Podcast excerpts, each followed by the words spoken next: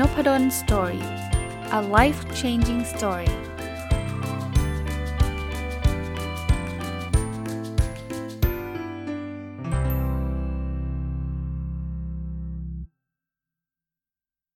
สวัสดีครับ ยินดีต้อนรับเข้าสู่นพดล Story Podcast นะครับแล้วก็วันเสาร์นะครับยินดีต้อนรับเข้าสู่รายการ Weekend Entrepreneur นะครับหรือรายการผู้ประกอบการวันหยุดที่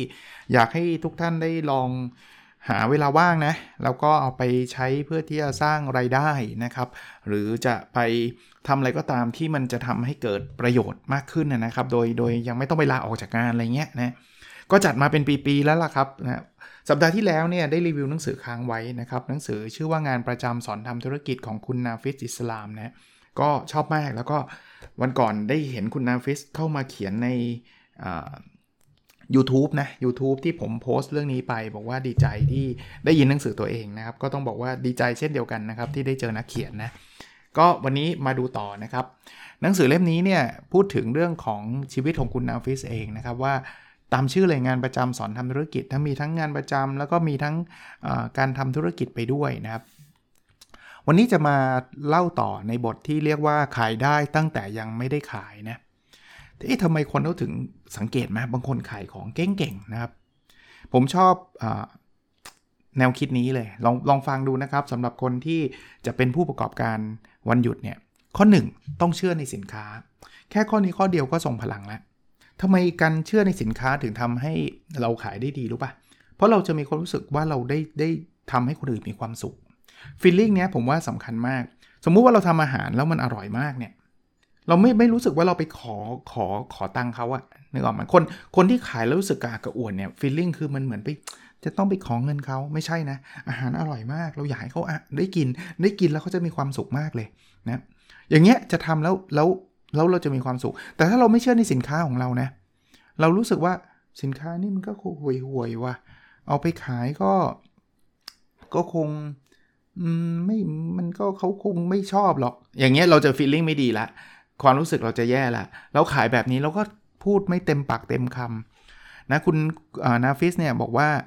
เหตุผลที่เขาดูขายหนังสือเก่งมากเนี่ยเพราะเขาคลั่งไคล้หนังสือมากๆครับเพราะนั้นเนี่ยเขาขายได้อย่างมั่นใจเลยว่าเล่มนี้ดีมากเล่มนี้สุดจริง ๆนะครับ แต่ถ้าเกิดไปขายในสิ่งที่ตัวเองไม่เชื่อ ก็ก็จะเป็นอะไรที่ทำได้ไม่ดี ข้อนี้อีกเป็นอีกข้อหนึ่งนะอันนี้อันนี้ความรู้สึกส่วนตัวผมเป็นเรื่องความเห็นส่วนตัวเลย full stop เลยเนี่ย มีหลายคนเนี่ยที่ได้ได้กรุณาติดต่อมานะอาจจะยังไม่ได้บอกสินคงสินค้ามาเนี่ยเป็นคล้ายๆเอเจนซี่หรืออะไรเงี้ยบอกว่าอาจารย์มีคนฟังเยอะแยะเนี่ยอาจารย์รับรีวิวสินค้าไหม ผมก็ตอบไปด้วยความเคารพนะ ผมบอกขอบคุณมากเลยนะที่กรุณาให้เกียรตินะ แต่เพียงแต่ว่าคือถ้าเกิดมันเป็นสินค้าที่ผมไม่เคยได้ใช้อะ่ะ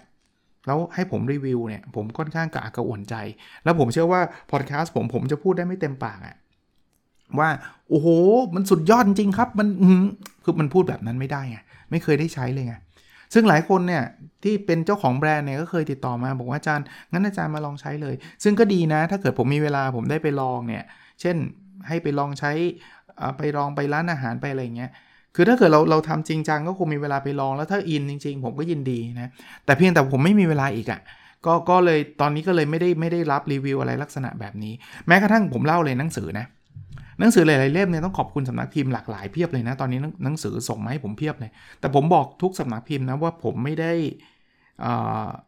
อ่านได้ทุกเล่มนะบางเล่มเนี่ยไม่ใช่ว่าคนเขียนไม่ดีหรืออะไรเงี้ยนะคือมันไม่ได้เป็นฟิลผมอะ่ะ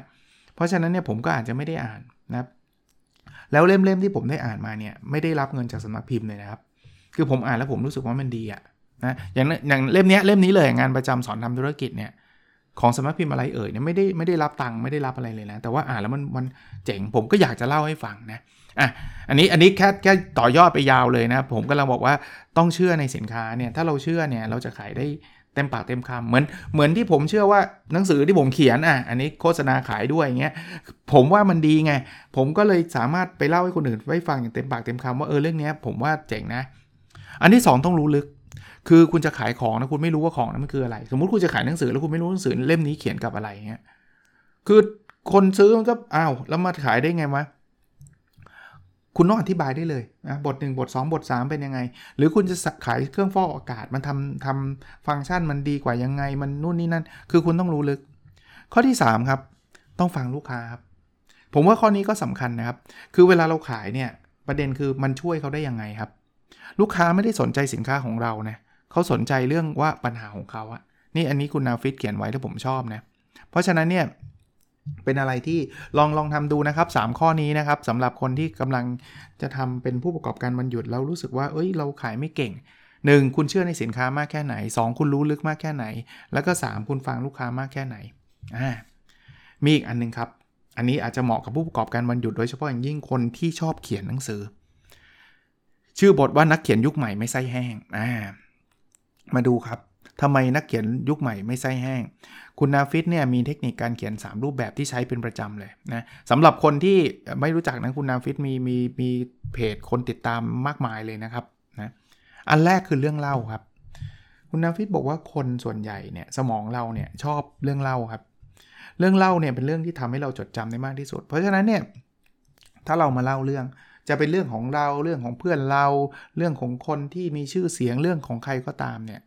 มันจะทำให้คนสนใจเพราะนั้นเวลาอยากจะเขียนอะไรเนี่ยจุดเริ่มต้นเนี่ยให้ให้เริ่มจากเรื่องเล่าคราวนี้เรื่องเล่าที่มันเป็นคลาสสิกเลยนะ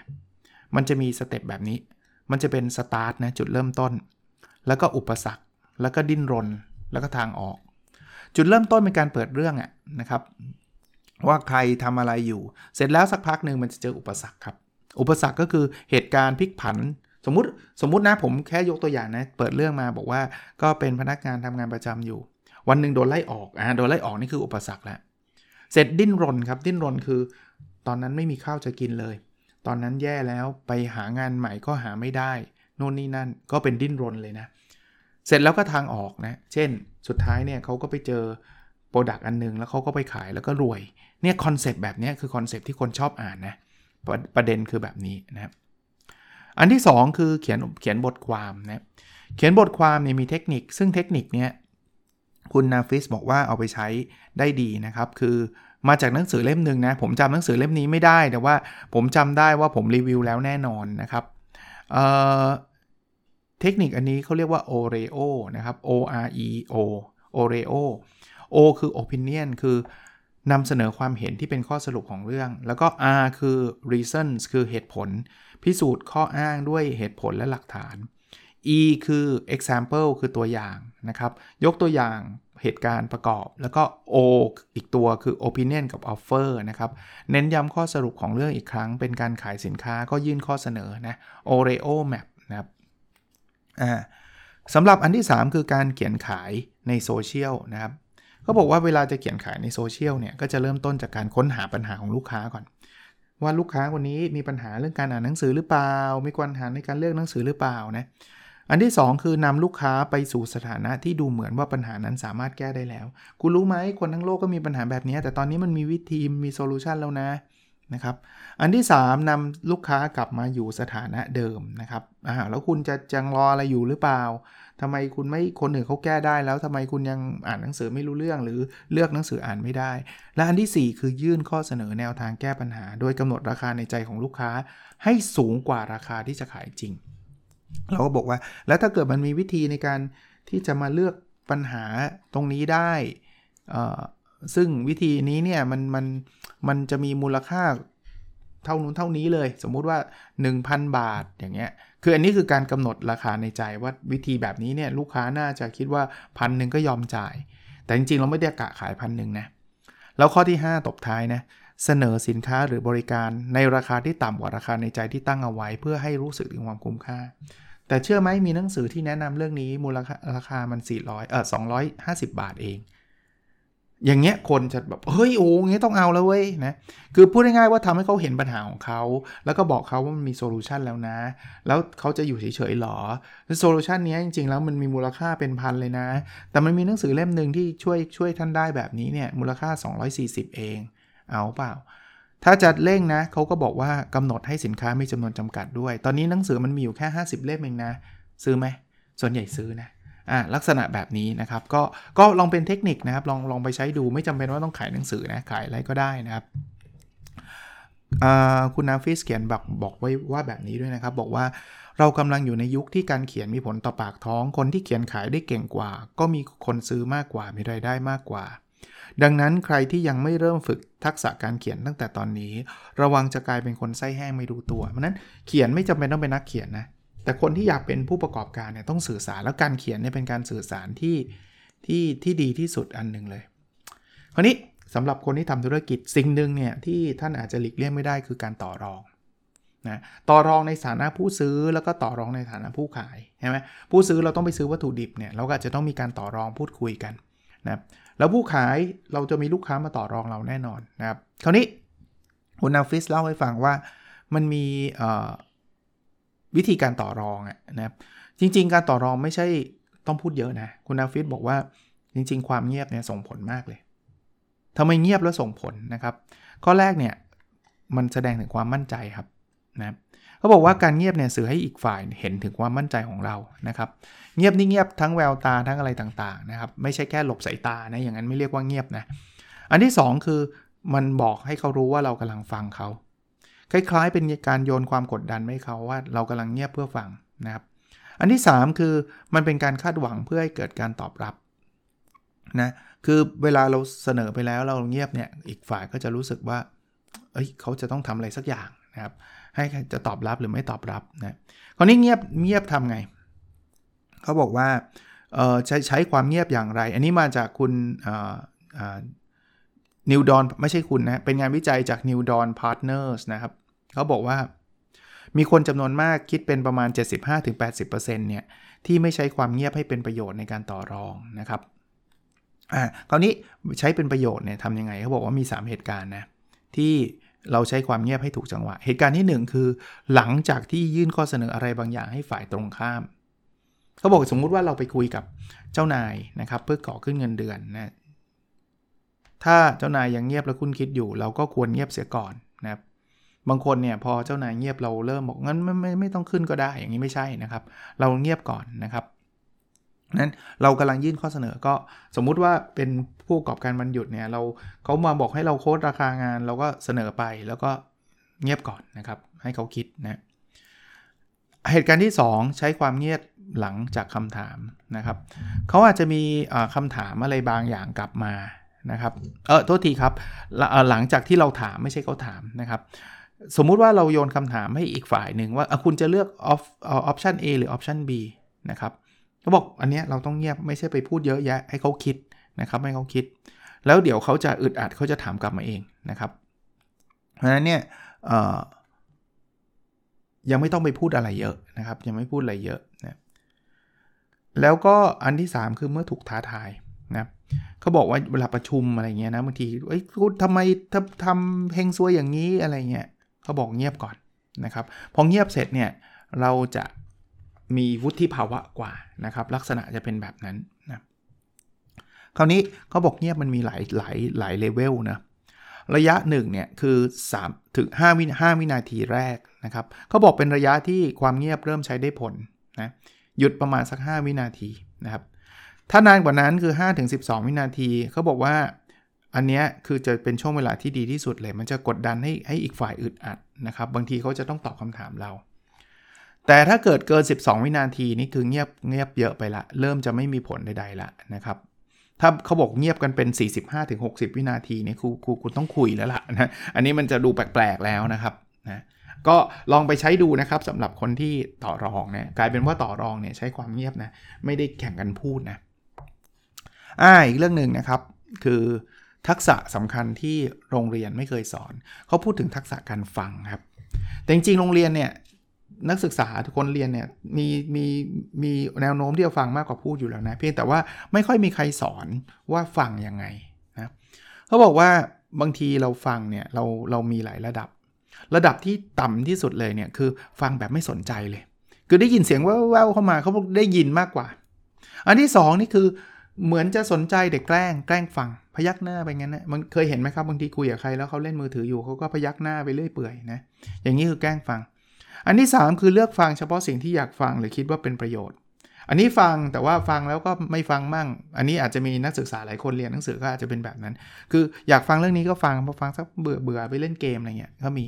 อันที่ 4 นี่เริ่มดีละอันนี้คือตั้งใจฟังเลยอยู่ครบเลยนะฟังก็แบบตามติดเลยไม่ไม่มีหลุดเลยนะครับ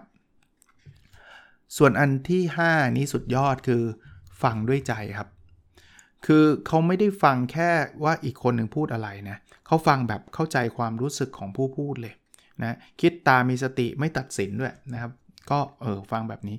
บางทีเราอาจจะต้องฝึกฝนเรื่องการฟังนะครับ ไม่ว่าเราจะเป็นผู้ประกอบการวันหยุด หรือจะเป็นใครก็ตามในการฟังส่งผลมากนะถัดมาครับเป็นบทที่ชื่อว่าความสำเร็จวัดกันที่กระบวนการนะครับ คือมีคนบอกว่าจริง ๆ มันอยู่ที่ผลลัพธ์ แต่ก่อนที่จะอยู่ผลลัพธ์เนี่ยมันอยู่ที่กระบวนการ แล้วก็กระบวนการเป็นสิ่งที่เราจัดการได้ได้ได้มากกว่าผลลัพธ์อะนะผลลัพธ์จัดการได้ก็ดีสิเราก็อยากได้ผลลัพธ์ดีทุกคนใช่ไหมนะคราวนี้มีวิธีการที่คุณนาฟิสเอามาเล่านะครับ พูดถึงการตั้งเป้าหมายอ่านี่ผมก็ชอบนะครับคือ 1 ย่อยเป้าหมายให้เล็ก คือถ้าเราไปตั้งเป้าใหญ่เวอร์วังแล้วบางทีเรารู้สึกว่ามันยากเกินไปนะก็เลยเลิกทำนะครับ 2. กำหนดระยะเวลานะวันนี้จะทำอะไรให้เสร็จนะครับพรุ่งนี้จะอะไรให้เสร็จ สัปดาห์หน้าจะทำอะไรให้เสร็จนะก็จะช่วยได้เวลาอะไรมี deadline เนี่ยส่วนใหญ่จะสำเร็จคอร์สออนไลน์ผมไอ้คอร์สที่แบบเรียนเมื่อไหร่ก็ได้เรียนฟรีเรียนอะไรเงี้ยนี่ยังค้างอยู่ 2 คอร์สเลยนะเพราะไม่มี deadline แต่ที่ deadline ว่า 2 เดือนจบจบทุกอันนะจบทุกอัน อันที่ 3ทำ to do to do list นะคือ เขาบอกงี้เขาแบ่งเป็น to do เนี่ยคือสิ่งที่จะทำเอาเอาโพสต์ิแปะไว้ก็ได้ทำกระดานมาแปะ to do คือสิ่งที่เราจะทำ doing คือกำลังทำอยู่ แล้วดันก็คือทำเสร็จแล้วเขาบอกว่ามันจาก to do เรามา doing เราก็เลื่อน post it ไปอีกคอลัมน์หนึ่งพอ doing แล้วทำเสร็จก็ไปแปะที่ดันนะบางทีมันก็ทำให้เราแบบมีความสุขนะแล้วแล้วแปะไว้ในที่ที่มองเห็น หรือแม้ก็จะบอกบอกให้โลกรู้ก็ได้ว่าเราทำอะไรกันอยู่นะครับ ก็มีข้อสรุปอันนี้นะที่ผมชอบนะครับบอกว่าสิ่งที่ทำให้คนส่วนใหญ่ไม่สำเร็จเพราะเก่งตั้งแต่ตอนตั้งเป้าหมาย แต่ไม่คิดถึงกระบวนการ การนำการเดินทางไปสู่เป้าหมายนั้น ซึ่งเป็นองค์ประกอบที่สำคัญมากคือมีแต่เป้าอะไม่มีวิธีการนะครับการเพราะการตั้งเป้าหมายแบบไม่มีกระบวนการก็ไม่ต่างอะไรจากคนอยากทำอาหาร แต่ไม่รู้จักขั้นตอนนั่นเองเออดีนะครับเป็นเป็นไอเดียที่ผมว่าจะเรียกว่าอะไรเดีย ทรงพลังนะครับทรงพลังแล้วก็น่าจะเป็นประโยชน์นะครับอีกอันนึงนะครับที่เขาพูดถึงนะครับเขาบอกว่า อย่าอ้างว่าไม่มีทางทำอะไรสำเร็จ เพราะไม่มี connection ถ้าคุณยังไม่รู้ยังทำตัวไม่คู่ควรกับมัน เพราะไม่มีใครอยากเสี่ยงเอาตัวเองไป connect กับคนที่ไม่ลงมือทำอะไรเลยแน่นอน เพราะฉะนั้นคุณอยากได้อะไรคุณต้องทำตัวให้คู่ควรกับมันเสียก่อนนะคือบางคนเนี่ยไม่เริ่มทำธุรกิจบอกโอ้ยทำไม่ได้หรอกอาจารย์ ผมไม่มี connection ก็ถ้าคิดแบบนี้ก็ไม่มีตลอดไป ก็นี่ไงผมไม่มีเพื่อนผมมันมีก็ก่อนที่เขาจะมีเขาทำอะไรอะ่ะเขาต้องทำอะไรอีกหลายอย่างเลยนะบางทีเขาเริ่มทำอะผมอยากออกหนังสือเนี่ยถ้าผมคิดอยู่ในใจว่าผมไม่มี connection ในวงการหนังสือเลย ซึ่งผมไม่มีเลยนะตอนต้นอะ่ะไม่มีเลย absolutely zero เลย คือศูนย์เลย แต่ว่าผมได้เริ่มผมก็เริ่มรู้จักคนมากขึ้นครับทำให้ผมรู้จักว่าเอาผมรู้จักกลุ่มแรกคือ รู้จักคนที่เขาช่วยทำหนังสือนะมีดีไซเนอร์รู้จักแบบ ก็ก็ต้องเริ่มทำอะ่ะพอเราเริ่มทำเราก็เริ่มติดต่อ พอรู้จักดีไซเนอร์ผมเริ่มรู้จัก C1 รู้จักไงผมเขียนอีเมลไปเลยนะครับ ผมไม่ไม่ได้รู้จักใครใน C1 นะครับ โทรศัพท์ก็โทรเบอร์กลางของ C1 นี่แหละ บอกอยากจะวางจำหน่ายหนังสือติดต่อใคร แต่ตอนนี้ก็เริ่มมีมีคนใน C1 ที่ผมก็คุ้นเคยระดับหนึ่งนะครับ พูดคุยกันมาโดยตลอดเนี่ยบรรณาธิการของหนังสือต่างๆเนี่ยไม่รู้จักเลยนะครับแต่ก่อน แต่พอเราเริ่มเขียนหนังสือเข้าไปเรื่อยๆเนี่ยบรรณาธิการเห็นก็ชวนไปออก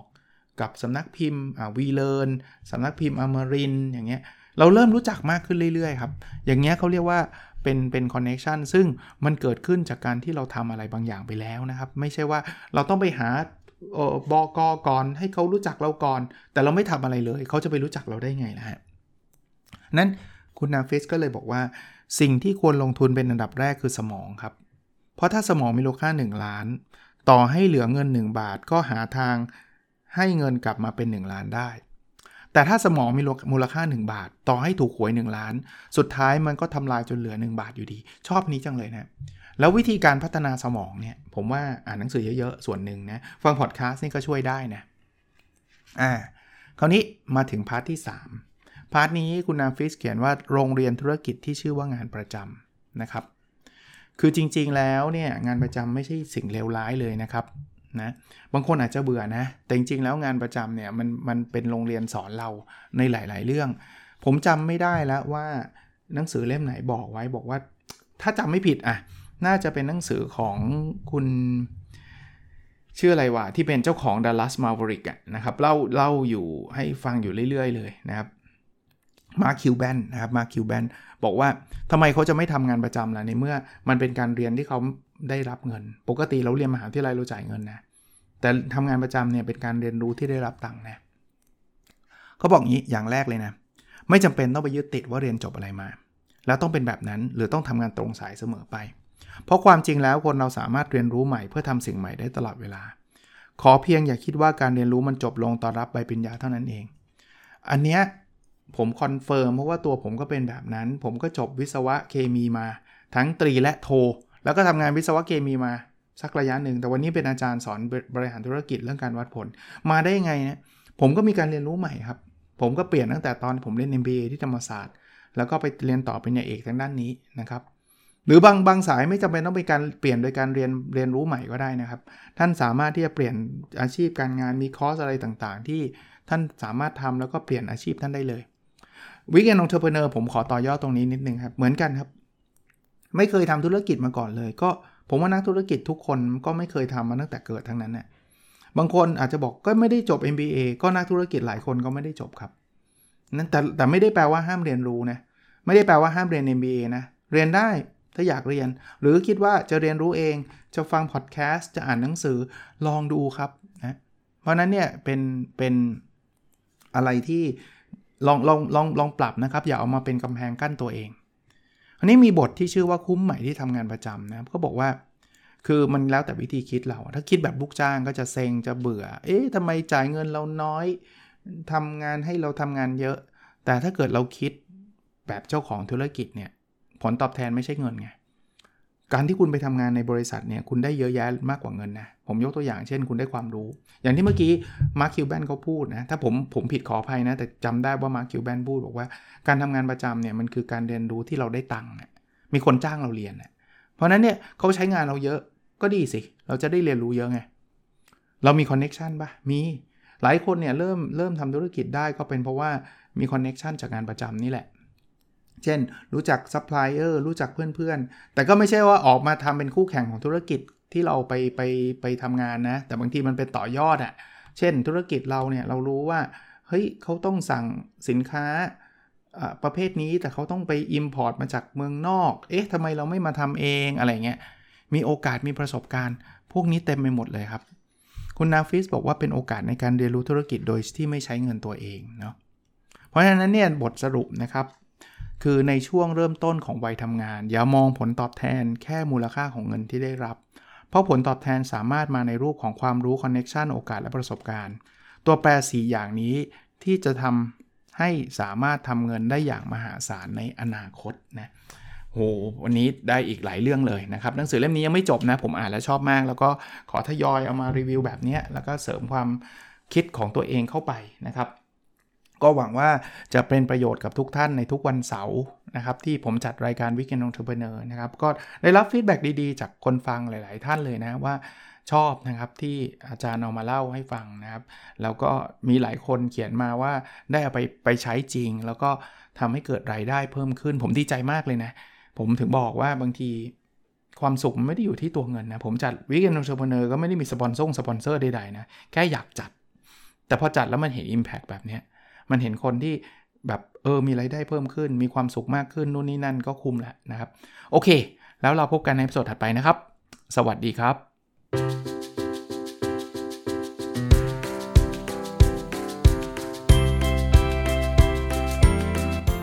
n o p a d o n Story a life changing story